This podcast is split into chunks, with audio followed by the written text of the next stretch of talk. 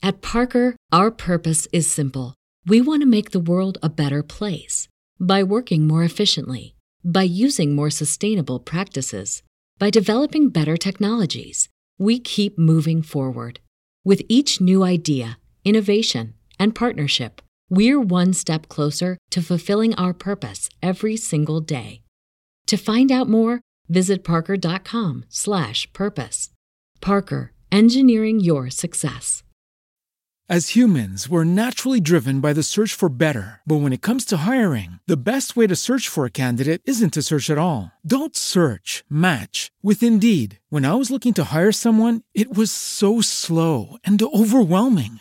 I wish I had used Indeed. If you need to hire, you need Indeed. Indeed is your matching and hiring platform with over 350 million global monthly visitors, according to Indeed data, and a matching engine that helps you find quality candidates fast. Ditch the busy work. Use Indeed for scheduling, screening, and messaging so you can connect with candidates faster. And Indeed doesn't just help you hire faster. 93% of employers agree Indeed delivers the highest quality matches compared to other job sites, according to a recent Indeed survey. And listeners of this show will get a $75 sponsored job credit to get your jobs more visibility at Indeed.com slash podcast. That's Indeed.com slash podcast. Terms and conditions apply.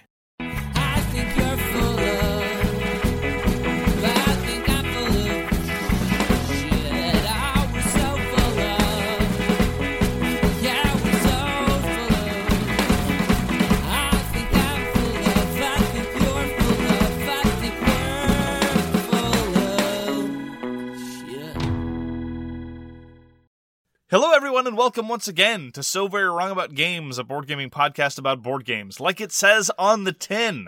I am your co-host Mark Bigney, and with me, as always, is Michael Walker. How are you doing, Walker? Fantastic, Mark. I'm very glad to hear it, Walker. That pleases me to the depths of my soul. It warms the cockles of my heart, and other idioms that I don't understand the origins of. So, this is a board gaming podcast about board games. We're going to talk about the Eurus, the as yet unnamed retrospective intro segment. We're going to talk about the games we played last week. We're going to talk about the news and why it doesn't matter. And we're going to have a topic this week, and the topic is dealing with rules mistakes or give me back Greece. Don't don't give away the lead, Mark. Give it back to me, Walker. Oh, they'll understand. They'll know. I just want them to get this is a bit of a tease. This is a professional tease, so they can start the outrage running, so their righteous indignation can match the appropriate level when it comes time to hear the injustices that I've suffered at the hands of our gaming group. Either that or the very slow eye roll can start. Yes. it is difficult to eye, roll your eye that slowly, but you're right. You're right. You got to give warning. So, Walker, what did we review one year ago? well, we went back in time, Mark, and we told ourselves to play a game called Anachrony: Fractures of Time. And then unfortunately, we didn't re go back in time and and give ourselves a reason not to do it. And then here it is. And then we went back in time again, and then we went in the future, and we played the expansion, and then we went back in time and I'm afraid, listeners, that Walker is clearly having some kind of stroke. So yes, we we we reviewed Anachrony, and we've played it several times since. It is one of our favorite Mind Clash games. It is a very interesting game where they sort of, you know, you borrow resources from from the future, and then when you get to the future, you have to go back to the past and and replace those. Lots of other things going on, much like any other Mind Clash game. Plenty of things, and that's what I enjoy about this game in particular. It's like every time I play it, I sort of focus on a different part of the game. It's like, okay, well, I never did this, so I'm just going to sit and do nothing but, you know, these scientific discovery type things. And And for a game already packed with expansion modules, many of them forgettable, you know, the Doomsday module, this, that, and the other, the Fractures of Time expansion isn't a necessity, but is probably one of the better expansions, certainly for a heavy Eurogame. I'm hard pressed to think of a heavy Eurogame with a better expansion than Fractures of Time. Fractures of Time was a review copy to the base game of Anachrony, which I already had.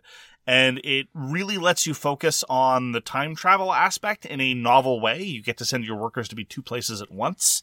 That's a manifestation of your time travel engine. You get to focus on your actual time machine, which gives you something else to fiddle with if you're so inclined. But it somehow doesn't feel extraneous. It's a little bit connected to everything else.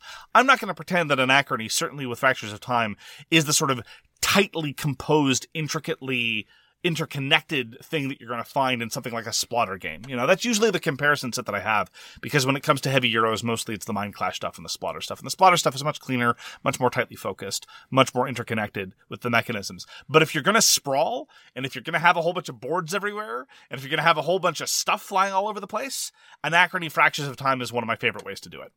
Great game. Play it anytime. That is Anachrony Fractures of Time by Mind Clash Games. Moving on to the games we played last week. Walker, what did you play last week? Mark, you were nice enough to introduce us to Free Ride by Friedemann Friese, his newest game, published by 2F Spiel. And this is sort of a pick up passenger and deliver type game. It has this very novel sort of there's one card for every area on the map.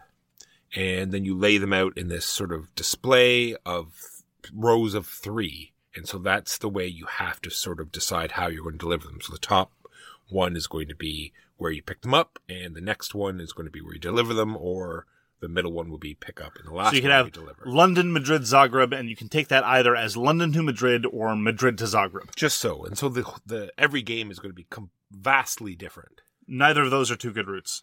No, there, there, there many terrible routes came up. Yes. That was my initial concern with Freeride. Look, Friedemann Friese is a genius. He's absolutely one of the top tier Euro game designers, and I will absolutely play anything he's done. Which is really weird because he really, I, I think his, his moment of greatest notoriety was back when he was doing stuff that was the least interesting. You know, for some floors, Power Grid, those are fine. Those are okay games. I don't really like playing them all that much. Really, ever since Friday, I think might be sort of a tipping point for me where almost everything he's done has been super interesting. The Fast Forward series, especially Fortress. We both like Feierabend, although it's awfully liked. Faiyum was shockingly clever. And things like uh, Fast Sloths, even Free Ride, like so many excellent, clever little things. Free Ride is a very, very approachable game, very rules minimal, and it nonetheless has this constant influx of noise, which is to its credit. By noise, I mean the random ticket draws. When the game was first set up, I was the only person at the table. I was already to complain. I was I put my Walker hat on. It's like what would Walker do? Well, Walker would complain the entire game because everyone started up by drafting a route that was one city, one or two cities away. Because that's just how the how the how the draft went. And I was the only one who had to work a little more. I was I was uh, off in the Iberian Peninsula and I was uh, two or th- I was three or four cities away instead of one or two cities away. But honestly, that's just going to be drowned out by the sheer number of routes you're going to be completing. And by the mid game, certainly by the late game, it's less a question of whether or not it's one or two routes away, but more where is it in relation to where you are now? Where is it in relation to what routes, uh, uh, train links you've already built? It was really enjoyable. I, I generally can be hit or miss with pick up and deliver games, but I found Free Ride to be delightful. Yeah, and the fa- and the timing was really cool as well because even though Mark had a longer route and we had short routes, we were completing those routes, thereby putting more routes into the display. Because every time you complete a route, you're going to pick another one up, you know, very soon, so that you sort of cycles them out, and so you can sort of. I don't want to say waste time because you're going to have to build track anyway, but you can, instead of moving your train, just keep building track and waiting for a route in your area to open up. And I thought that was a very interesting sort of mechanic, sort of like, okay, well, I can deliver this one, but I really want to do one on the way, or when I get there, I want a decent one to be there. So I'm just going to do what I need to do anyway and just hold out and wait for something interesting. And building track on spec is not always a bad idea. The, the title of the game comes from the fact that when you build a slice of track, it's yours until such time as somebody decides to use it. They hand you three points in the form of a coin, which is expensive, mind you, because sometimes a route might only end up netting you four points, case depending. It could end up netting you as many as 10. I think if you play it a bunch, it will be, there'll be a little bit more of a meta sort of looking at the whole display and, and figuring out routes. But the, in the game we played, I felt it moved a little bit like a flow chart. It was just sort of like, like I said, timing. It's like, okay, do I need another route? No. Do this. Yes. Do that. You know, or is there a route near me that's, you know, a one, a one track thing? No. Then wait or build it. Or, you know, it seemed like a very easy flow charty type game. It didn't feel that way to me. Now, this may just be the confirmation bias of, oh, I won the game and therefore I saw the hidden depths, blah, blah, blah. So I'm trying not to engage in that kind of thing. There is enough randomness and enough system turnover that I'd be, I think this is the kind of thing we could discover with subsequent plays. And despite your misgivings about it being somewhat of a flowcharty, somewhat of an obvious decision sort of game, I think my impression was that you would be happy to try again. Oh, 100%. Yeah, so I think this is whether I'm right and it's whether the game really encourages you to take a step back and be like, well, maybe I shouldn't take that low hanging fruit. Maybe I should make the effort to go back to Central Europe so that they, that I can do these other exogenous things. Or whether you're right and it's obviously just a question of connect the dots. I think this will shake out from some. Oh no, I, I I really know that there there is a more of a meta game there. I just think on your first plays it will feel very flowcharty. oh, I see. Because there is a gaming way because there is only one card of every place and you can sort of track what has been delivered and what hasn't because because once someone travels a track Oh, I it see. becomes public and so you, you can sort of card mention- counting, basically. yeah you can sort of count the cards track Hmm. and and sort of know what is going to come up and there's definitely more there through subsequent plays Yeah, I don't know. I mean, the difference between, say, Seville and Madrid is sufficiently ins- unsub- insubstantial from that perspective. So the fact that Madrid's already come out of the deck and Seville hasn't, eh, I don't know that I'll necessarily pay attention to that. I do actually want to mention one other thing. I was a little bit concerned about my generally poor understanding of European geography was going to be a substantial hindrance. As it was, I didn't feel that that shook out. I, I was able to figure out where things were relatively quickly. And free ride for something that's relatively themeless in terms of pick up and deliver. It's decided to stick to a theme, which is to say Art Nouveau and historical public art pieces erected overwhelmingly in the 19th century. So every city is represented by some sort of famous art piece that was completed at that time. And I, as opposed not to the map so you know exactly where it is like even like how Fair many enough. years ago the cards had a little mini map so you knew what it was talking about but no not in 2022 I thought it was kind of charming. I respect your misgivings.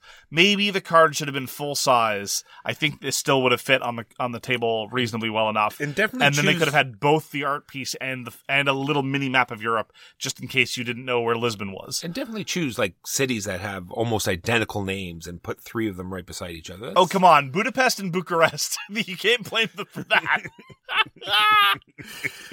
All right, so that was Free Ride by Friedemann Friese.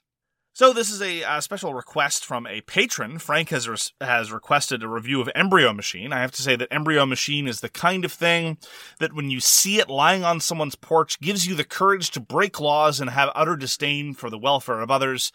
It's the kind of game that is just the right size that says, hey, even though I don't belong to you, you can tuck under your arm and just run away unencumbered. So I'd have to say that I'd give it 10 handcuffs out of 10. Easily stealable, definitely inducible for crime. Happy now, Frank? Are you happy? Is that what you wanted, Frank? My think- copy of Embryo Machine got think- stolen from my porch and I'm not happy about it. i think that's what probably happened he he he knows where you live and he asked you to, he wanted that game so he like hinted that he wanted you to review it In order to get and me off he, the trail, and then he waited he's rubbing salt in the wound? yes Give me back my game, Frank. After that great game, we played a new Phil Walker Harding game called Monolith with giant, chunky, cubey blocks, Tetris, three dimensional. This is put out by Simon Games. And guess what? It wasn't a Kickstarter. That's weird. I know. and it was it was great. It felt a little bit a little bit like patchwork, right? Because you know you're moving along and you could you know if there was more of a penalty, that would be a little more interesting, right? If for moving along for further. mo- yeah, There's basically a, a, a big rondel. You can draft the P, the block that's one, two, three, or four spaces clockwise. And as Walker says, there's no real penalty for going faster. that would make it much more interesting. But anyway, and there was all sorts of different goals that you could achieve, you know, certain shapes or ways to build it or finishing levels faster than everyone else. And it was, it was a, a great little filler. It's it felt a lot to me like 3D Barenpark. You know, so Phil Walker Harding has done a number of very approachable polyomino games. And I think that it has a number of assets that Barenpark doesn't, namely the three dimensional aspect. One downside is that there are uh, a lot fewer bears in Monolith than there are in Barenpark. I didn't keep an accurate running count, but I'd have to say that Monolith's zero bears is a f- smaller amount of bears. And I feel that there's slightly more player interaction in the game of Barenpark because you there's a competition to snatch up the tiles faster. The tiles get less valuable as things goes on. Uh, there was a little bit, tiny little bit of player interaction in Monolith insofar as the quicker you were to accomplish certain goals, the more points you would get. Uh, but here we're talking about uh, kind of yeah, the diff- and the difference, yeah, the difference wasn't that great. Yes. So is this the kind of thing that you need if you already have a Phil Walker Harding, or even if you're satisfied with a polyomino game from an Uwe Rosenberg, for example? Uh, possibly not. As somebody with a voracious appetite for trying new little polyomino experiences, I found it quite neat. One aspect of variability from each game is that there's going to be a new kind of structure that you're expected to build. The structure does not resemble what we would call an Earth structure, even though it is labeled like an Earth structure, but it nonetheless forces you to build in different ways and prioritize different styles of building. And so I, I thoroughly enjoyed Monolith. It is uh, probably what you would call a, a you know a bagatelle. It was an effervescent sort of. You're not going to remember it in a few weeks, but I would be very very happy to play at any given moment. Very much like Barenpark. Just so. That was Monolith by Phil Walker Harding. Got to, got to play a game called Arcana Rising, generously uh, temporarily donated by Sidewinder. This is by Tim Armstrong, put up by Grey Fox, and this is kind of the antidote to a lot of the games we saw in the latter half of the 2010s.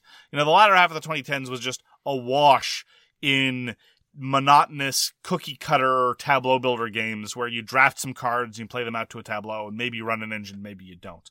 Arcana Rising is a drafting tableau builder engine running game, but it knows that it, one of the key priorities in running a game like that is you need to force some kind of short to long term trade offs, which it does in a very clever way, and it had best get in and get out before out, outstaying its welcome. The way that it forces trade offs is when you're drafting cards, you're drafting a card to play that turn. You're not drafting a hand that you could then play later on or what have you.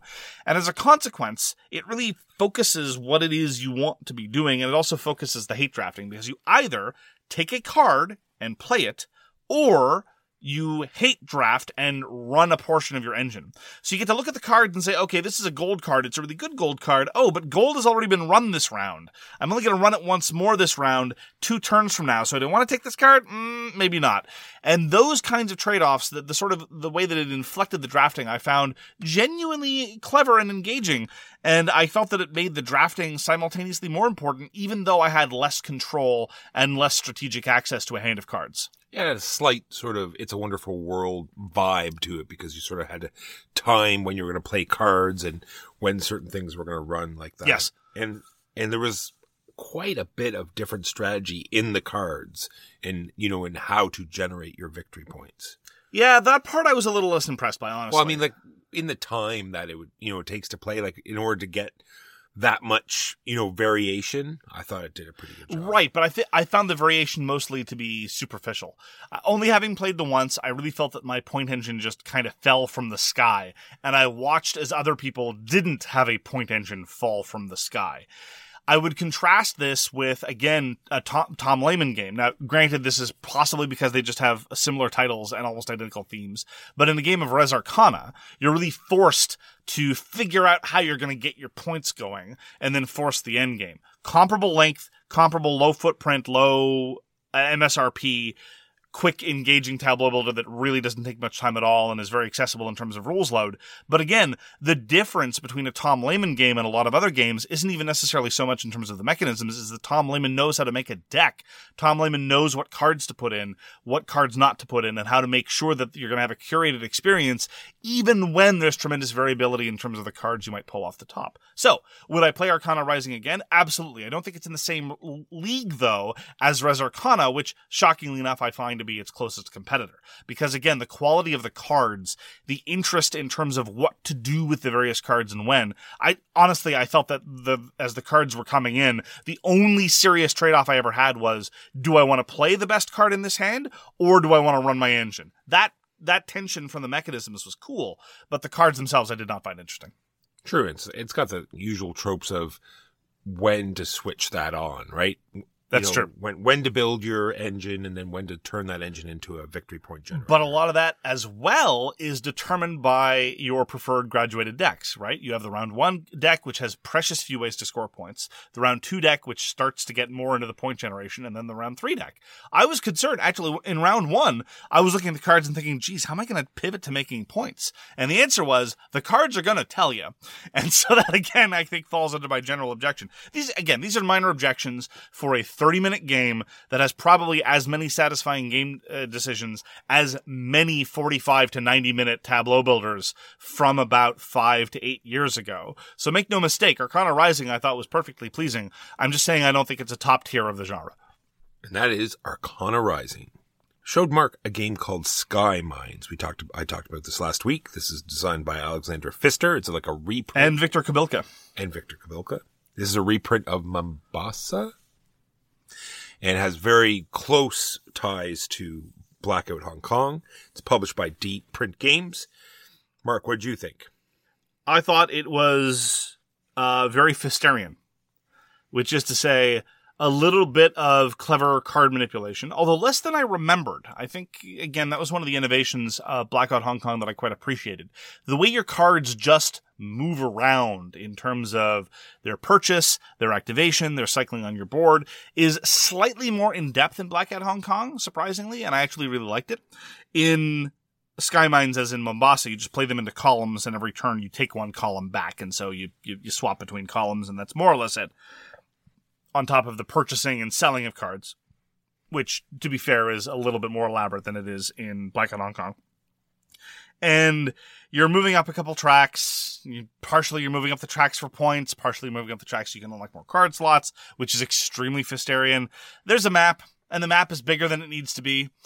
And you're moving around on the map, and it's is. important. It's it's it is important, and it, I think it's very much a way to get those one or two things you need for that turn. Like, Oh, sure. If if you feel as though you're going to be short a coin or short a certain thing that's going to advance you even further that turn, the map is the place where you're going to find it. Right. This is all uh, ways to say that it, in, in very Pfisterian fashion, mostly what it is is about wrestling with your board. That is that is one of the prime aspects. One of the innovations that Sky Mines brings that Mombasa did not have is this notion of having the most of a given symbol at the top of a round, which further introduced some timing considerations because as you activate various things, your cards get face down, and suddenly you're not in the majority anymore. You start off the round with more energy than anybody else, but you want to use that energy first, but then you look over and say, eh, but maybe I want to claim that energy bonus.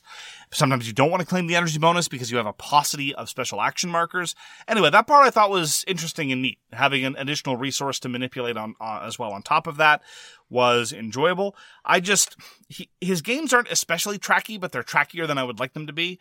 Mombasa and Sky Mines are both very similar in that you're mostly just trying to scrabble up these two tracks that are thematically a hash and don't really have any satisfying player interaction attached to them. And a lot of the iconography and theming, although not tragically offensive, like it was in Mombasa, made precious little sense to anything.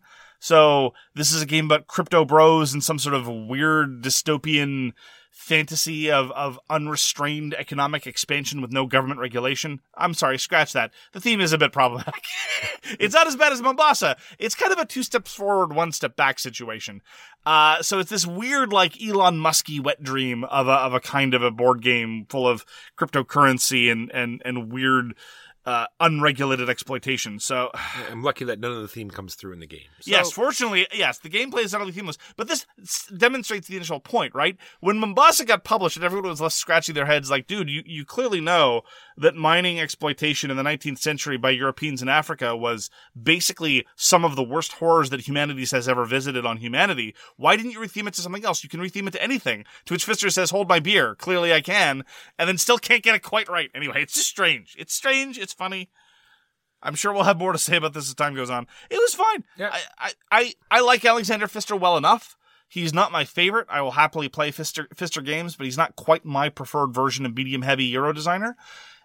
I prefer Blackout Hong Kong. I probably prefer uh, Great Western Trail, but I have to say that Sky Mines and Mombasa, uh, in terms of gameplay, I, I, I'll, I'll never play Mombasa again. It, it's it's whitewashing of colonial history is just so bizarre. It gets me frustrated and angry on a visceral level.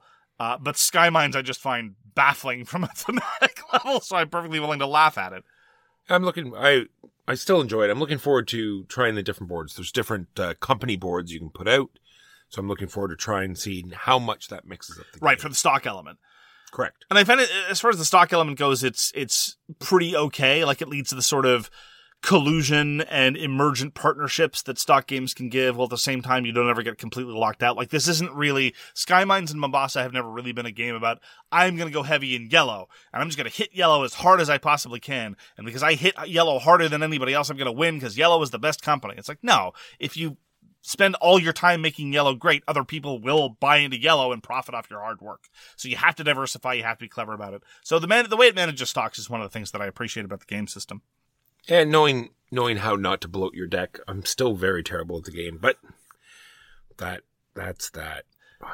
Hopefully, with a few more plays, I won't be awful. It's not about whether you how you win or lose, Walker. Well, it's just being frustrated when when you know you set yourself up and then you realize you're like one card short, or it's like, no, wait, I can only play this many cards this turn, and Oh yeah, or yeah. someone jumps, you know, one head a turn. It. It's like, okay, well, no one's going to need that, so I'm going to do this first, and then someone takes, you know, anyway. Pfister games are very, very much into that Euro style of day late, dollar short, can't get it done. It doesn't require the same level of pre planning as much as some Splotter games, as much as even Mind Clash's Trickerion does. But nonetheless, it's one of those things where it's like, I need three resources to get this done. I've got two of them in spades and I'm short by one, so my entire turn's off. Yes, I threw my hands up several times, It's true. and that's Sky Mines. That is Sky Mines. So over the course of the week, I got to try all three of Reiner Knizia's Criminal Capers collection. This is a set of three small box games that were put out by Bitewing Games after a successful Kickstarter. Bitewing named after the fact that it was established by some dentists. So it is not something crude. Get your minds out of the gutter. Thank you very much. So, uh, first off, there is Soda Smugglers. Soda Smugglers is the English printing of a 2019 game called Hesavare. This is kind of sort of a version or riff on Sheriff of Nottingham. Reiner Knizia claims not to play other people's games, and yet every so often you get a game that seems very similar to other kinds of games, at least in terms of central conceit. I'm not accusing him of ripping off game mechanisms or even game ideas. I'm just saying it's very evocative of something along the lines of Sheriff of Nottingham, where you're trying to smuggle goods. Somebody has the opportunity to check you. If they're wrong, then it's your benefit. If they're right, they get to steal all the stuff you were trying to steal yourself. So it's a game of opportunism. It is a game of law enforcement through the lens of entrepreneurial enterprises, as my father would say. And in Soda Smugglers, everybody has one or two opportunities to be the inspector. And this is actually one of my criticisms of the game from as a competitive enterprise. Now, it's a large player count game. It can accommodate up to eight players. So whenever I sit down to a game of that size, unless it's a game of something like Sidereal Confluence, and even then, I don't try to, I don't tend to view it as a, as, as a competitive exercise in the same way that I view other games. Not that I view any games as highly competitive enterprises anyway. At least I don't think so in the context of soda smugglers, if you're playing with a certain high number, you only get to be the inspector once, which is a bit unfortunate because being the inspector is when you have the chance of getting lots and lots of points. I would, I think I'd want to try it again with a smaller player count and see if that evens it out because then you would have two opportunities that seems twice as good actually, and possibly more balanced in terms of being able to uh, cycle out your wins and losses. Because if you just have a bad round as the inspector, you're out of it. There's no point in in in really considering yourself in the game anymore. But it's a game of bluff and and uh, there, are some cute elements in the rules. Like, for example, if you're an inspector and you arrest somebody falsely, the rules specifically say that in addition to giving them two points from your stash, you have to apologize sincerely. There were some people at our table walker that did not follow that rule. Rude. Very rude. I hate it when people cheat, especially when they flagrantly violate a rule that is as adorable as that one. So people, people, some people got a little bit into the apologies. It was great.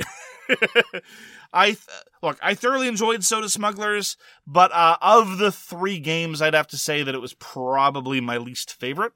And I, I'm, I'm not a huge fan of Sheriff of Nottingham either, but, you know, one virtue of Soda Smugglers is that much more flexible in terms of player count and much faster. And also the theme is sufficiently absurd the idea that there's only a certain amount of soda that you're allowed to bring across the border, uh, that people immediately get into it in terms of the ridiculousness. So that was Soda Smugglers. The next one we got to play was Hot Lead. And I wish they just they had left it. Unfortunately, they cleared it up in the description of the game, but I thought it would be very interesting if they just like threw it out as hot lead or hot lead because both applied and for the theming that it was like cops and robbers. It's a nice thing. Rorschach test for what your views on law enforcement because on the cover of the game it says hot L E A D and there's a picture of an elephant police officer with a gun. Yeah. So initially we weren't sure, but it turns out it's hot lead. and all three of these games super fast to get to the table very you know light rules load very Knizia like simple simple easy decisions so you're sort of blind i don't know would you say blind bidding Kind of, yeah. yeah i guess you're, you're you you have uh, the cards go from 1 to 52 55. 55 so you have had 11 cards and you're trying to sort of win tricks i guess you could say Kind of. yeah kind of Well, but sometimes you want to lose because at the start of every round, at the start of every card play, there's a there's a, a, a flop of four cards. Sometimes you want the last card. Sometimes you want the second to last card. Sometimes you want the first one. But so what people are going for is kind of all over the map. And you don't really know whether someone is going to consider 16 a low card or a mid card. And so th- there's a lot going on in terms of trying to get the card you want to get. Despite that, I found there to be a shocking amount of control, which is to say there was a little. I was expecting zero control, and as it happens, there was a little bit of control. Yeah, you're trying to get you're trying to win three cards of every suit because you know that would be maximum points. You not only do you get like a bonus ten points, but you also get if you're the first two, will get you a sheriff's star. And then there's all sorts of cool modifiers that came out too, like negative points, and if you didn't bid correctly. All in all, very inoffensive. Would play it again anytime. Like many Knizia games, a lot of the intricacies come in the scoring. You want to get to three of a suit because that gives you a bonus, but if you get the fourth, and this actually is pretty thematic, if you get the fourth, you're in too deep, Walker. You're reckless. You lose all the cards. You're off the handle. You're you're off the handle. Yeah. Yeah. Okay. Give me your gun and your badge. You're off the case. So the fourth card get, get- strips it entirely. So you want to be three. Getting to two is great, especially if it's fast. Getting to three is even better. But that fourth card, whew, no good. And so that that's where the virtue of there being a little bit of control. If there was too much control, well, then there would never be a risk. So there's a lot of risk management in Hot Lead, which is to say, again, it's a very Knizia type game. And this is the only game of the Criminal Capers collection that is not a reprint. It must be so interesting. So Reiner Knizia is is not only is he a game designer, he's a business enterprise unto himself. And anytime a publisher comes to him, I'm sure he's got like, here are the things that I am pushing as Reiner Knizia. I have this game that's been out of print since 2006. I've got this other game that's been out of print since 2012, and I've got this other thing that I just designed yesterday. You can have all three, or something on those lines. Probably reaches blindly behind him on the shelf. Of, No, oh no. I'm sure it's very rigorous, rigorously planned out. Nothing about it is random. I am pretty confident about that. So Hot Lead was the new one, and then the last one that, that we get to try was Pumafiosi, which is a reprint of 2004's Rooster Booster. And to be frank, I wasn't a huge fan of the artwork in Pumafiosi. The artwork in Hot Lead was great. All the different anthropomorphic animal police officers did it for me in a way that the Pumafiosi didn't, although I do love the pun in the title. And the soda smugglers, the fact they were animals was just entirely extraneous. The different kinds of soda, though parenthetically, were truly weird. There was Granny Smith bathwater, which was supposed to be an apple so- uh, soda, but I don't want to be drinking any Granny's bathwater. Thank you very, very much. Anyway, moving on. Uh, the Pumafiosi game is a game where you're kind, it's kind of like a trick taking game, but you want to be second highest in every trick. But even then, you're not even necessarily sure you want to win it because then you promote the card you used to win to this hierarchy. But every time you get bumped from the hierarchy, you lose a point. It so happened that this ended up being very, very consequential.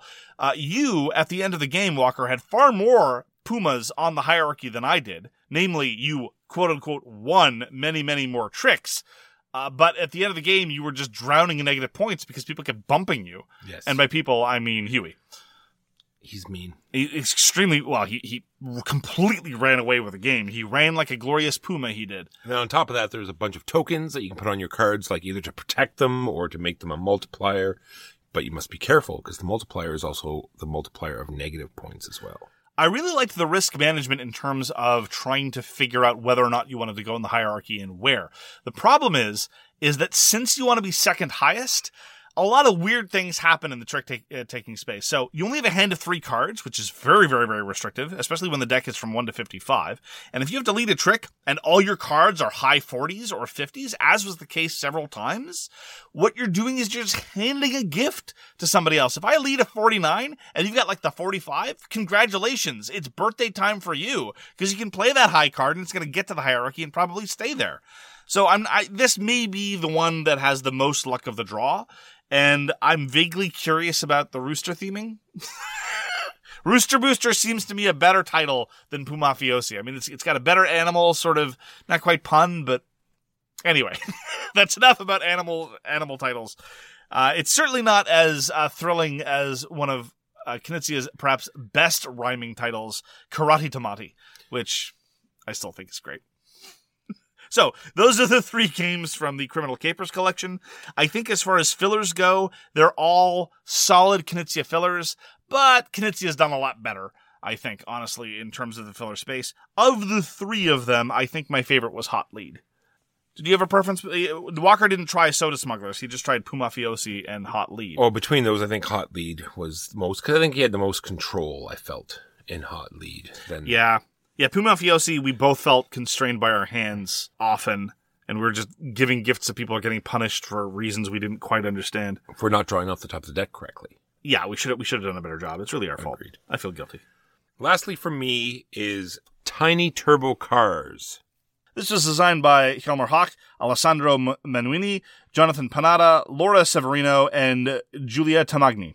So this was a Kickstarter that was just fulfilled by Horrible Guild, and it has a, a neat little controller. It's a sort of a slide So tile, cute. slide tile puzzle, a four by four grid, and everyone like mixes up their controller, and then you hand them off, and then you have. Then you start doing your program. It's like Robo Rally style. You're going forward or backwards or left or right or firing a missile or jumping and you're trying to it's the middle two rows. So you're going to do eight commands during your turn. So you're frantically sliding these tiles around. Yeah, it, you're exactly right. It, it seems to be Robo Rally via slide puzzle. Just so. And then when you think you're done, you put it down, you grab a tile, and as soon as there's only one tile left, you start doing a 10 second countdown, and that person has to finish, and then you run the programs. And I think with more people, that might be a little tedious running through all the different programs. But I think if you're one person calling it out and one person moving the cars, I think you'll get through it very fast. The premise is you're baby, you're being babysat by grandma, and she's fallen asleep, and you've decided to, uh, turn the whole house into this Hot Wheels racetrack and you're speeding around your Hot Wheels cars. And everyone has, you know, asymmetric powers. There's tons of different cars you can choose from. There's also special abilities on the, on the track itself, you know, being bogged down on carpet or, you know, doing crayon speed, you know, boosts, all sorts of fun stuff. I'm sold. It, it, yeah, it, and it, it just delivers what you think it does. It's not, you know, it's not going to break any records or anything. It would be the greatest, but it, it, it delivers on what it promises. And I think it, it is a great entry into the sort of racing genre. The quality and charm of the components, plus the commitment to the theme, makes me want to try it, even though the mere fact that the key driving element, no pun intended, is a slide puzzle, fills me with what could perhaps best be described as dread.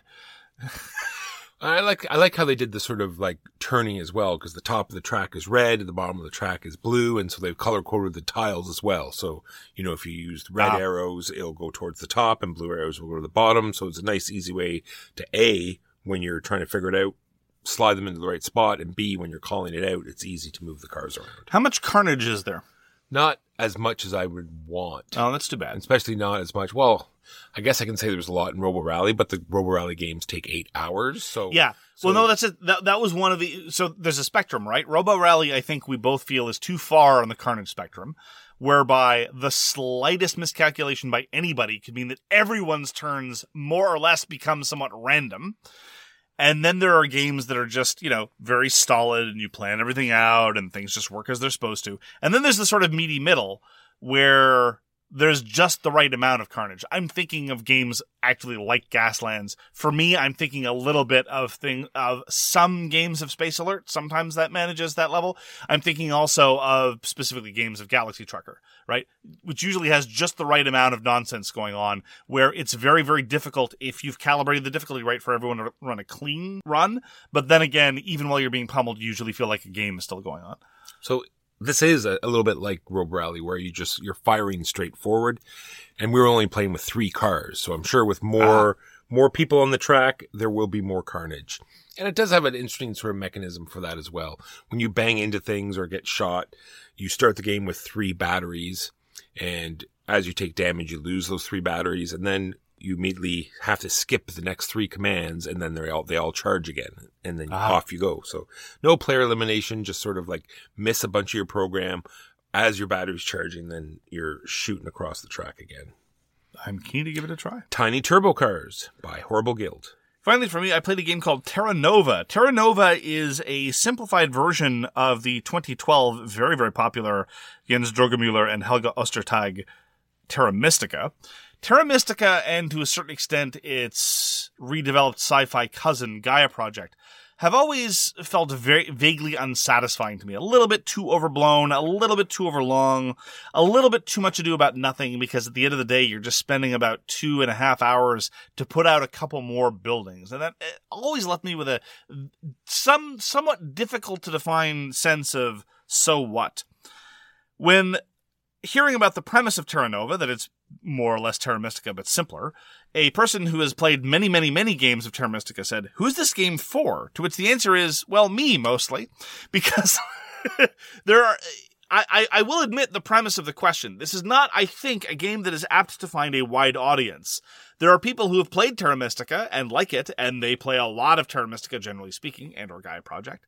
And then there are the people who didn't like Terra Mystica, and generally speaking, people who bounce off of more complicated games like that just don't want to play heavy Euros. And so making a simplified version or a, a, a even still a medium weight Euro version might capture more people, but it seems like it's going after a, a, a frighteningly small piece of the pie. Or as one American idiom I've been exposed to, it seems to be slicing the salami awfully thin. At any rate, I nonetheless approached Terra Nova with a fair degree of enthusiasm because if I'm going to be playing a game that's basically small ball, I'd much rather it have two currencies rather than five. And if I'm just going to be playing a game where at the end of the day you're just going to be putting out buildings and the winner's probably going to put out 12 uh, buildings slightly smarter than your buildings, which may or be maybe only about as 10, I'd rather the game be about 45 to 60 minutes rather than about 90 to 240. And so to that extent, I found Terra Nova very satisfying. I did prefer Terra Nova to Terra Mystica. Is it the kind of thing that I would necessarily go back to over and over? Probably not. Uh, but I certainly didn't get the same vague sense of disquiet and or overcomplication that I got from Terra Mystica.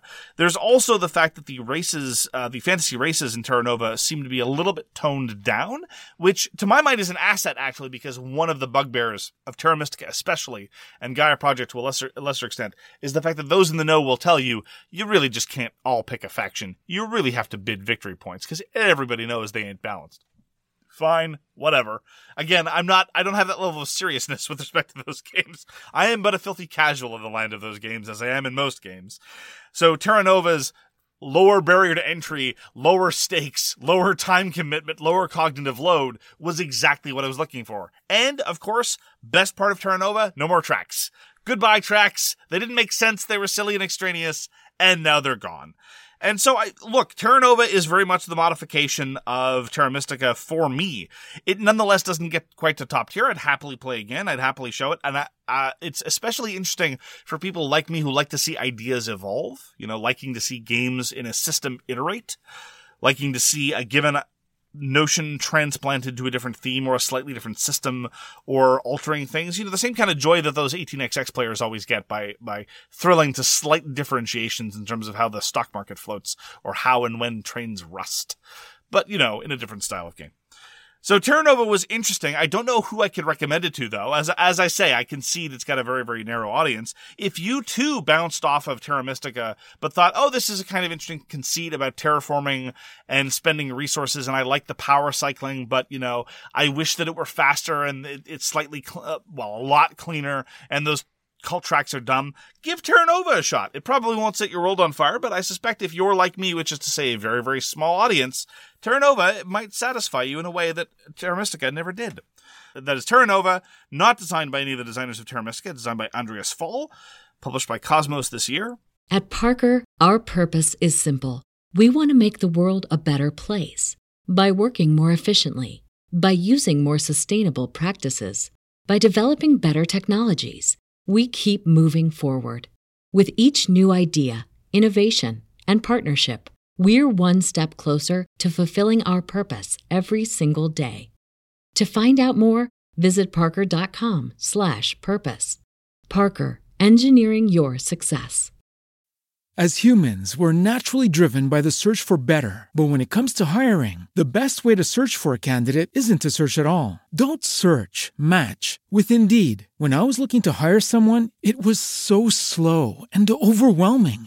I wish I had used Indeed. If you need to hire, you need Indeed. Indeed is your matching and hiring platform with over 350 million global monthly visitors, according to Indeed data, and a matching engine that helps you find quality candidates fast. Ditch the busy work. Use Indeed for scheduling, screening, and messaging so you can connect with candidates faster. And Indeed doesn't just help you hire faster. 93% of employers agree Indeed delivers the highest quality matches compared to other job sites, according to a recent Indeed survey. And listeners of this show will get a $75 sponsored job credit to get your jobs more visibility at Indeed.com slash podcast. That's Indeed.com slash podcast. Terms and conditions apply.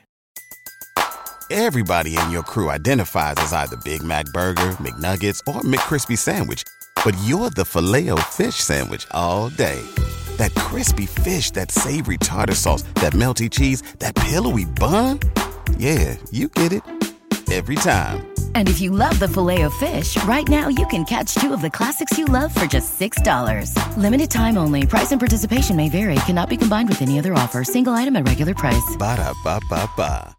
And as a segue into the news and why it doesn't matter, Mark, we were playing more Oath, Oathsworn. And we are also have a new show for our, our patrons only. It is called Wired. And it is all about our adventures in the Oathsworn world. So if you're interested in that at all, tune in. First episode is coming out soon. On the topic of patrons, uh, we launched a the opportunity for non-U.S. patrons to enjoy the fruits of Target, namely the Target exclusive Horizons of Spirit Island. I can proudly say that we have selected our uh, two individuals who will be able to benefit from my muling from American Retail. You have your Patreon message messages sent to you already. If you have sent me a message to try to participate, check your messages. You may be one of the lucky ones. Thank you to everyone who participated by sending me your spirit names. So Mark, Tragedy Looper is a game that came out quite a while ago and I enjoyed it. Now Z-Man Games is putting out a new Tragedy Looper, New Tragedies. And I really enjoyed sort of like that puzzle kind of thing that I really enjoy. They have all sorts of different characters and they all act in a certain way. And then seeing them be moved around by the game master, you are need, you need to make inferences and figure out who the killer is or stuff like that. Very much looking I mean, you, forward. you say killer. It could be any number of weird things that True. happened. True enough. But to, to make it easy, yes. Yes. So I'm I'm very much looking forward to because when it first came out, the rule book was a disaster and it was you know it was badly translated and and didn't make much sense. So I'm hoping that all of that is cleaned up and I'm hoping for a, much cleaner type system. And it's a whole bunch of new cases in English for the very first time because in Japan, the series saw a lot more success, many, many more expansions, a lot of cases that never made its way to English. This is by the same, uh, well, design team as those that did Sakura Arms, BakaFire, a very, very talented group. And I, I enjoyed Tragedy Looper. The one part that I, I, I thought never really sung to me is it's got this really, really great thematic conceit of individuals who can travel through time and they're trying to stop a disaster from happening. The problem is, is that the, the weird way that information enters the system, the, the conceit falls apart. It's like, oh, the loop is over. And then you ask, okay, why? What terrible thing happened? We were right there. It's like, no, you don't know yet. It just, it's over. We do it again now. Well, you make inferences of why it was over though. Sure, based on a weird matrix of spreadsheety things. It's uh, yeah, and a lot of the narrative, even when you knew the details of who, what, when, where, why, how, you would then read the case and say, like, well, actually, this was because of an alien abduction between a celestial being who uh, witnessed an alien abduction and then reported back to the alien's god, who then is like, this is very strange and bears very little resemblance to what actually happened on the board. Anyway, I just found the, the disconnect a little bit off putting, and I'm not as into deduction games as you are. But yeah, this is absolutely, if you like deduction games, you should really try Tragedy Looper. It's a very interesting instantiation of the genre. It's very anime based. Even there's one still going now that is almost I- exactly identical, where a, a young man comes back to an island where a murder occurred, and and these weird alien demons are taking people over, and and he'll get killed, and then has to start all over again, and and he gets to remember what happened, so he can manipulate time a little bit and and learn more things every time he comes back. Very interesting, very much like Tragedy Looper. Also, Edge of. Tomorrow is a criminally underrated movie. It's true. It is criminally underrated. What Yeah. a great movie. So Michael Crossman had a successful Kickstarter for 100 Weapons, which was not a particularly evocative title, but this was for 100 weapons STL digital files scaled to Matchbox and Hot Wheels cars. So it was basically a Gaslands campaign, anything, everything but name. I pledged for that happily and received the digital files on time as promised. And now he's got his follow up.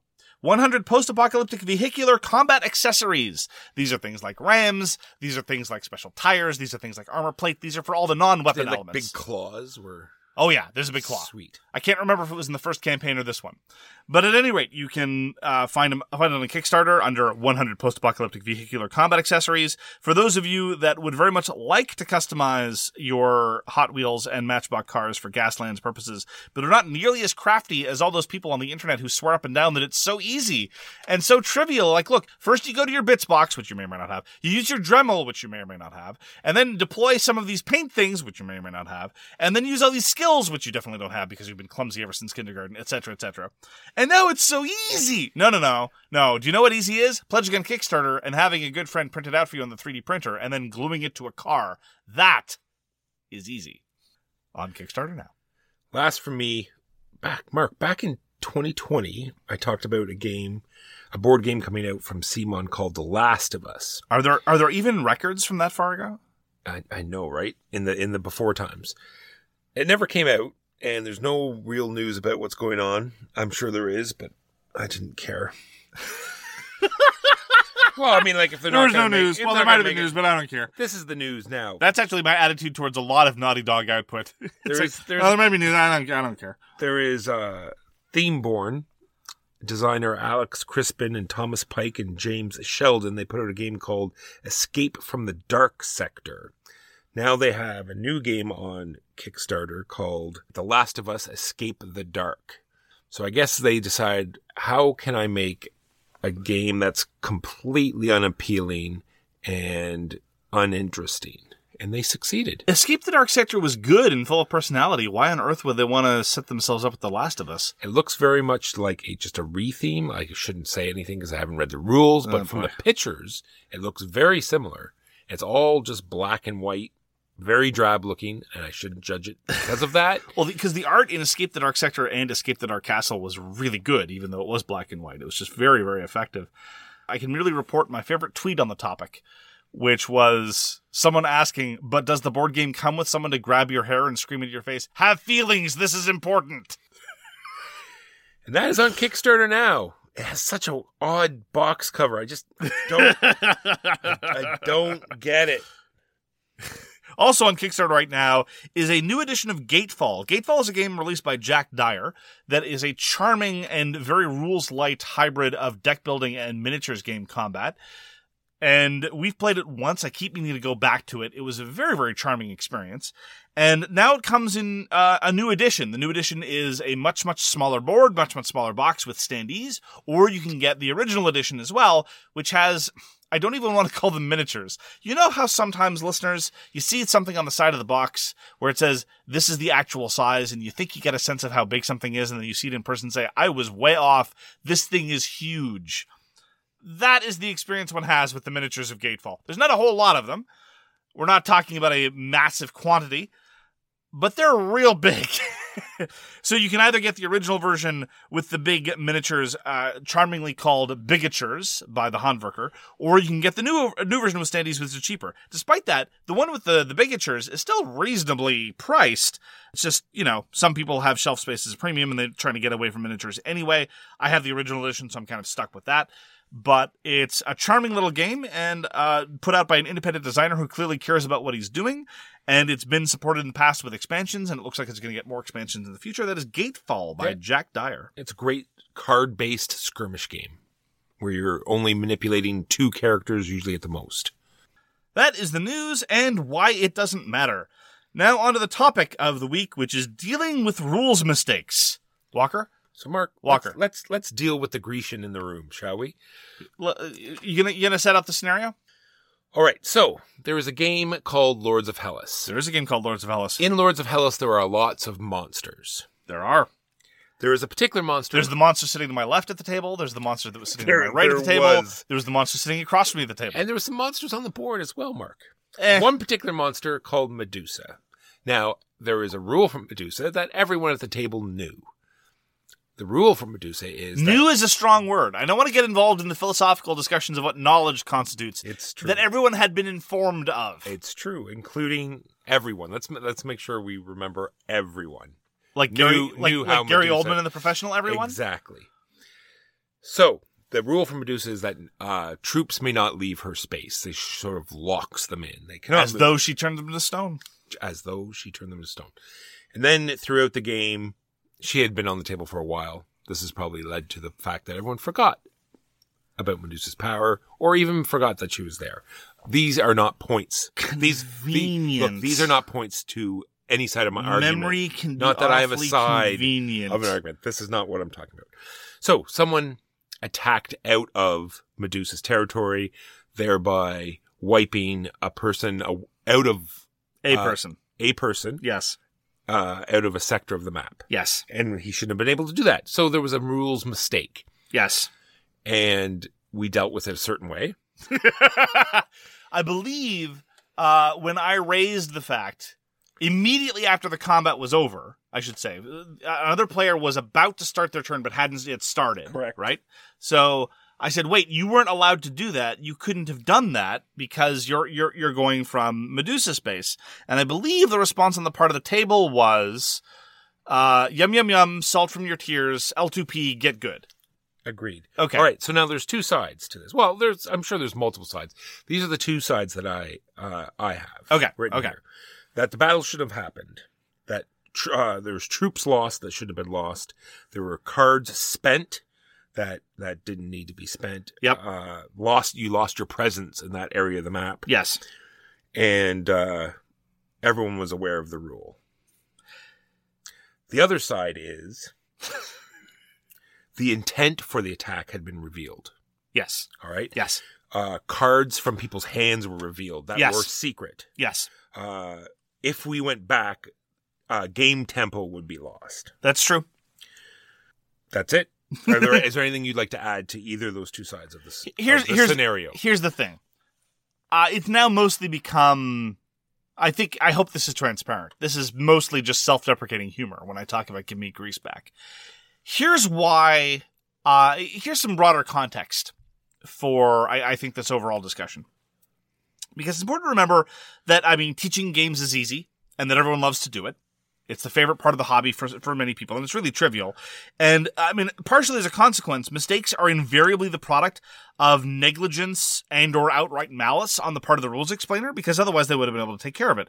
You know, furthermore, uh, you know, the person that usually gets the new games for that group, they do so for free. And uh, game the games that they get for free, they punch themselves, they organize themselves, they teach themselves to the person who gets those games. So remember, remember, every time anyone gets a rules a rule wrong, uh, you should marshal fire and indignation and rage. They did it on purpose with malicious intent, and they need to be punished appropriately. Let me just go get my rubber boots. I don't want salt stains on my socks again.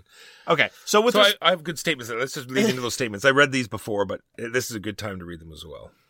So you claimed you, you read the rule several times. Yeah. um, while the game is being taught, make sure you always interrupt as many times as you can with dumb questions. If you have a rules questions, you have you must wait until it's the teacher's turn. So you can completely destroy the tempo of the game and interrupt his turn and ruin it for him. Their turn. And then Their turn. Under no circumstances, ask for the rulebook during downtime and make an effort to clarify any questions you may have. The only answer to a rule is I don't agree with this. Well, that sounds dumb. that's not how they did it in the video I watched. if there's a rules discre- discrepancy, act cool until you find out that you didn't win the game, then scream bloody, bloody murder outrage. Here, here's why. Okay, here is the the basis of my initial frustration with respect to the whole Greece incident, because I agree with you. At the end of the day, we'll we'll talk more about this in a moment. But at the end of the day, you're right that an intention had been revealed, which is fine. That you know, if you if you if you reveal your intentions, but then can't follow through them as a result of some other effect that you were unaware of, whatever, that's on you. But cards had been played. In other words, information that would have been secret had now entered the system, and a, a whole bunch of stuff had changed hands. And so therefore rolling back wouldn't have been feasible or desirable. Usually my principle is you should always be willing to roll back any decision that someone has made on their turn up to and until some amount of random and or secret information has entered the system, right? Until they roll a die, until they pull a card, until they show a card, eh, except for in some cases. Roll it back, let them take it back, it doesn't matter. There are exceptions, of course. Uh, there are some games that specifically tell tell you when people make mistakes, don't let them take them take them back. Sidereal Confluence comes to mind because at, uh, there are a variety of good reasons for that. But getting back to Greece, here is why it's a bit of a problem, or at least why I felt it was a little bit more of a problem just then whether or not we should roll back mistakes. I get very frustrated when I get the impression, and I should admit, I have a very bad temper, and it's been getting worse. I'm, I'm trying to work on it very, very hard. Uh, but I get very frustrated when I get the impression that I'm the only one at the table marshaling any cognitive load to run the game. And whenever I get the impression that someone is deliberately offloading cognitive load onto me when they could be shouldering it on behalf of themselves, I get real mad. Because again, it's the asking question just when it's about my turn. It's how does this ability of mine work without even reading the card first? It's the fact that this was a monster that was sitting in someone's territory and they were blithely ignorant of what the monster did and didn't care and clearly couldn't be bothered to read any of them. And all it's it's always the relentlessly how does this work without even saying can I see the card. If you say can I see the card, you read the thing and can't understand how it works, by all means. So that gets me a little bit miffed. Now, when in the context of rules mistakes and or rules questions, does that justify my being getting visibly frustrated? Never. I I almost never. Certainly not as often as I get visibly frustrated. And at this point, Walker is now nodding emphatically. no, no, it's legit. I, I'll admit my threshold for frustration is way, way, way too low. I like I remember the time back when we were playing uh, Gloomhaven all the time, and the players I was playing Gloomhaven with would regularly say how many hit points are left on that skeleton when it's information that it's on the table. It's like you can't. I part of this I I, I have to assume is my fault because I, I voluntarily take on this load to a certain extent. But then people just stop thinking for themselves and act as though I'm a game master. But you, you also got to remember sometimes people can can accept certain uh, loads on themselves to a certain degree, and they're already trying to manipulate their decks and their cards and figure out their own characters, and maybe that one extra step of of of of seeing the chart and which skeleton is which and how that corresponds to how many hit points they have left. Maybe that's just too far for them. I, I respect that. And it is indeed too far for me because every time I have to check to see how many hit points are left in that skeleton, my turn planning goes out the window. And then I feel like I'm holding up the game when I have to re- remember what's going on. The, the trick is that the part where I, I get a little bit mystified is at some game, and we're getting a little bit farther afield from, from rules mistakes, but we'll, we'll, we'll get back to it in a second, is gamers who consistently seek out games for which they clearly can only run them when I'm run, when some, when I or someone else is running the till. In other words, if the person who accidentally took Greece from me, even because they couldn't be bothered to, to, to either figure out or remember how Medusa works, preferred, sought out, suggested, requested later games, that would be a different story. That's not the case. So that again contributes to my sense of frustration. So, rolling it back. Rolling it back. All right. Let, let me ask you a specific question, Walker, because I've been curious about something for a while, if, if you don't mind.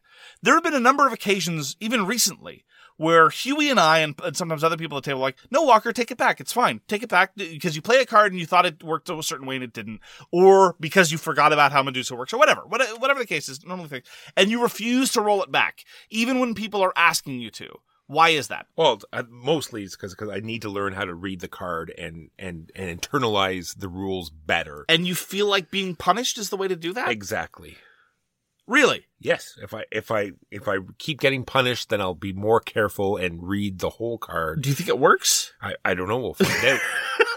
I'm not sure that negative reinforcement works that way in terms of of, of recalling information.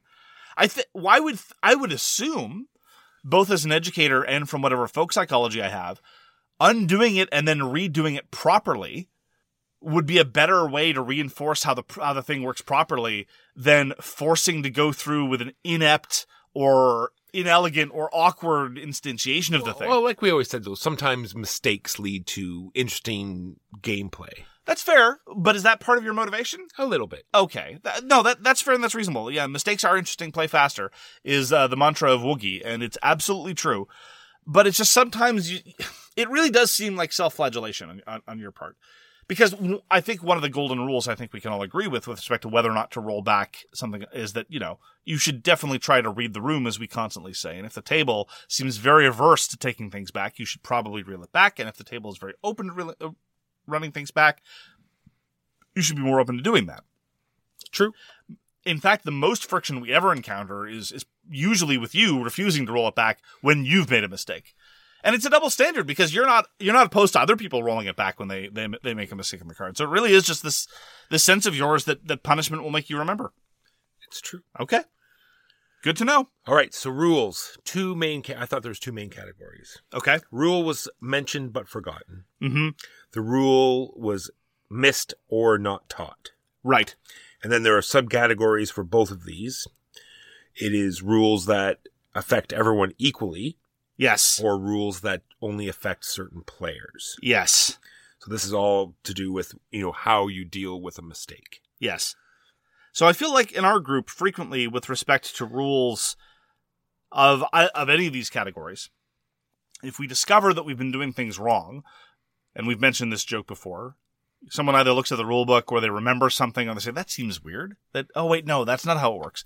The joke is oh well that's a turn four rule, and so we just accept the fact that the first three turns were done were done wrong, and going forward we're just going to do whatever. I am so surprised at when I was researching this, how many people said we just play the game this continually making the mistake on purpose to its finish and just next game will we play it right. We do that sometimes, on certain occasions. Yes. Like, not, let- not very often. It, it very is very determinist on what the actual rule is. Right. Well, say for the sake of argument, uh, and I'm just going to use root as an as, as an example because people often mix up the clearings. If someone builds up several turns because they think a card gives them a bonus for every fox clearing they have, but it turns out that it's a bunny clearing, we're usually perfectly willing to say, oh, "Okay, fine, it works on bunny clearings now." You obviously like we can remember a couple turns ago how you took that detour to go get that bunny clearing, even though there was an open fox clearing. Go for it. That's that's just how the card works from now on. There are some exceptions, like when it's clear that somebody's been building towards it and worked very, very hard, and it's a minor error easily fixed that's arbitrary. It doesn't involve a fundamental rules difference. It's just a, a, minor uh, tweak. We do that. Or when it's stuff that's easily tracked, like it's obviously that you were supposed to get, you know, five resources here and two there. It's like, oh yeah, just, you know, go ahead and pick, you know what I mean? Yes. Where it's all tracked like that's where you just forgot to grab something or a card, you know, at the bottom said, oh, and you also get, you know, two scallops with it as well. But that to me is rolling it back. That's not changing the way the rule works. Changing the way the rule works would be it's like, oh, I forgot to take the income for the past two terms. I guess it doesn't generate income anymore. Which would be perverse. I don't know anybody that does it that way. Like, is there are there game groups where like, oh, you didn't remember to take the income? It just doesn't generate any income anymore. It didn't generate income in turn four, so it's not going to generate. yeah, I know that would five. be awful. I would never want to play with those people. Holy I, crap! I don't think we'd ever do it two turns. It's like, oh, I've forgotten that for two turns, so you get it all now because that kind of influx of resources would. it depends on the economy. Yes. If we're talking about Yeah, a that's what I game where you're sitting on like 29 gold and you're saying I'm owed two more gold for two turns of income, you're, you Yes. will be fine. we'll let you take the two gold. It's okay. and this this actually supersedes our general idea of we're willing to roll back. This isn't even rolling back. This is just sort of ex post facto making a correction. Doesn't matter what random elements have been revealed. Doesn't matter what plans have been made. What it doesn't matter what anyone's done. If you're short a couple bucks, we'll give you the couple bucks. And then there's games that are so short that you just sort of like wipe the table and then start dealing out again. you know, what I mean? Yes. and then someone realized like, oh, we did something wrong, and off we go. Yes, uh, we uh, we had an aborted play of Pumafiosi. Uh, this is particularly because, in my defense, now this was a gross rules error. In my defense, this was just after after hot lead and hot lead. Sorry, hot lead. Hot lead. Hot lead. Hot lead is basically blind bidding where we all play a card and then it's flipped and, and we reveal. So I, I I misremembered and thought Puma Mafiosi worked the same way. And after a couple of rounds of it being super arbitrary, I'm like, this can't be right. it's like, oh no, it's more like a trick taking game. Okay, fine. We play the cards face up one at a time. And I was like, well, that makes sense. And we started over. yeah. So when it's short enough, sure enough, we just you know reset the game. But if it's a long one, then more than likely we'll fix the rule because we want to have a sense of how the game is supposed to be played. Oh, of course. And there have been times where we've mucked up rules sufficiently badly, we just don't talk about it on the podcast if we haven't had time to play it properly. Yeah, again, it- right? it has Like, happened. We, we we do try to exert that level of editorial control, and we have in the past issued corrections whereby if we play a game and a listener points out, "I think you've been playing it wrong," we'll either try to make an effort to play the game again by the proper rules so we can talk about it again, or we then make a correction or something like that. Because as you know, any time a reviewer doesn't like a game, it's because they weren't playing correctly. That's right. Or they haven't played enough. Well, that too, but I mean many reasons. But among them is like, oh, you didn't enjoy it? Surely you got a rule wrong. Yes, there was that, of course, the dark time of Oathsworn, back when the rat kept killing us, when many people kept talking about how surely we were getting a rule wrong. No, we were just bad. Anyway, moving on. Yeah, we're just bad. We were just bad. yeah, so I'm I'm willing to roll it back as like even I'm I'm even willing to roll it back back past somebody's turn on occasion. I wouldn't ask for it, I don't think. Uh, but you know, like for example, a game of of say uh, Feast for Odin, just to take a, a random game without a whole heck of a lot of player interaction. If somebody has started their turn and be like, I'm going to go whaling, and then somebody says, Wait, hold on. I seriously miscalculated. Would anyone mind if I went and did a different action on my turn that is not whaling? Now, if they say, Wait, I've reconsidered. I want to go whale. Hard pass. Yes. so No way. I don't know any group where that would fly. But if they wanted to go do something else, I think most people, and I suspect most groups would, would think that was kind of pushing it a little, but I think they'd be okay with it. this is what leads me to wonder about uh, like board game arena and like we love the undo button because Yes. sometimes technology is is is fickle but sometimes you can see someone undoing their turn several times because they've tried to game it out to try to get the most points out of their turn. It's like oh And or because the uh, the uh, implementation is fighting them and the buttons are weird. that could be. It could be. But it also could be you know trying to get the most points out of every turn. So they try this this Mm, and this maybe. undo do something else. No that the other thing was better. Let me try something else. And then finally their turn comes out and it's like okay that that was odd Well, it's at that point where you hit mute so the whooshing doesn't distract you too much. it's true Now, I have been involved in groups, let us call these groups sweaty tryhards, where any form of rolling it back is frowned on for any game. I don't find those environments as fun. I feel like it encourages a level of not setting aside the fact that it might encourage more analysis paralysis, which it does, obviously. You know, people just start acting more carefully. Uh, you know, I'm thinking about the classic chess rule, right? The moment you let go of a piece, that's it, you're done. There's no going back, which works fine for chess. I'm not saying that chess should, should allow takebacks. That's not what I'm suggesting.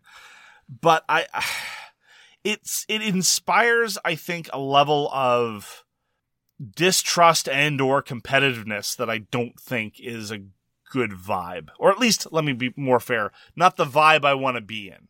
yeah just so and it's like i've always said it's like people have very limited time and i really want people to have the most fun out of the few hours they can eke out to play a board game i don't want to like continuously punish them Yeah. say nope sorry you didn't do that too bad the rest of the game is is over for you you can just sit there and watch us play because you made a mistake Now that all that having been said, and as permissive as we are of takebacks, and as as encouraging we are in many cases, uh, sometimes people do push it, and people, and by people I mean me.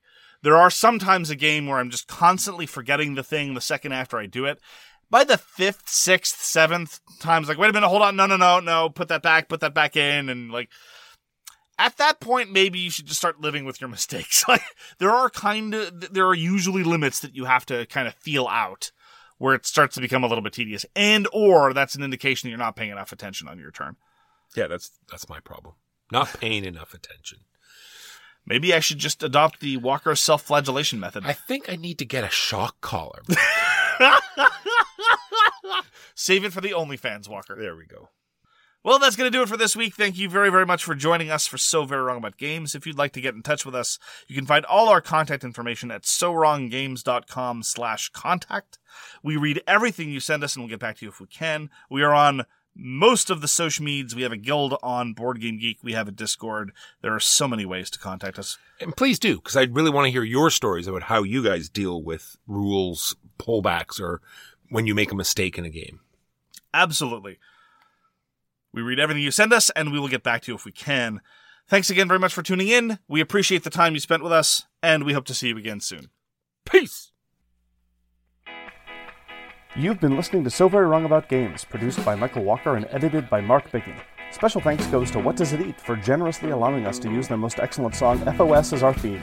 You can find them at whatdoesiteat.com. You can reach us by email at soverywrongaboutgames at gmail.com or on Twitter at SoWrongGames. Thanks very much, see you next time, and always, try to be right, but remember you are so very wrong.